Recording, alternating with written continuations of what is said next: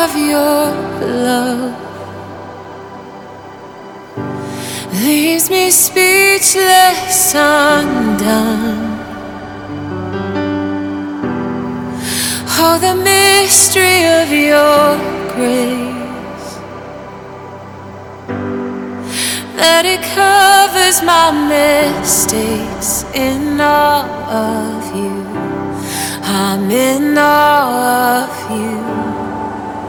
I've never known love like this, so beautiful.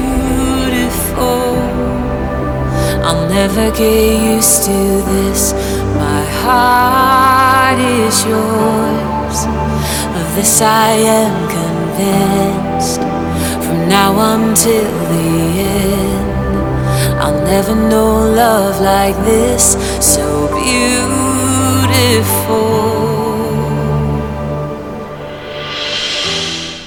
Everyone is a missionary, now and forever. You're either a missionary for good or for evil, whether you intend or you design it or not. Everyone is a missionary.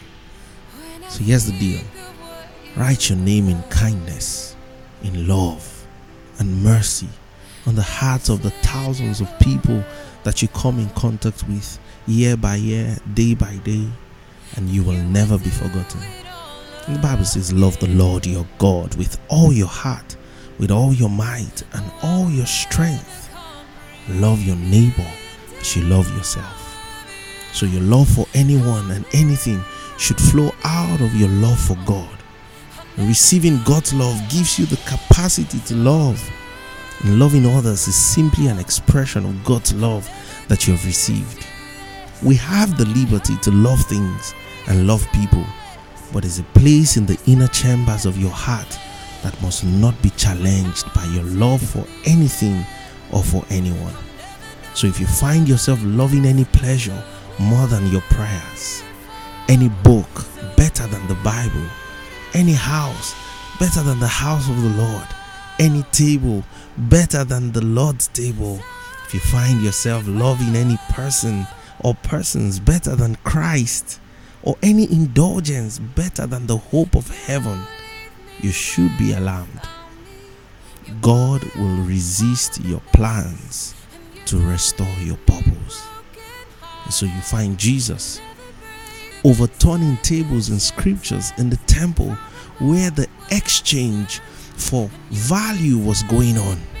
Any table that needs to be flipped in your heart allow the Holy Spirit to flip them into oblivion so He can invite you to the table that He prepared for you. God will resist your plans so He can restore your purpose. And anything that you love more than you love Christ should make you alarmed. Have a blessed day, friends.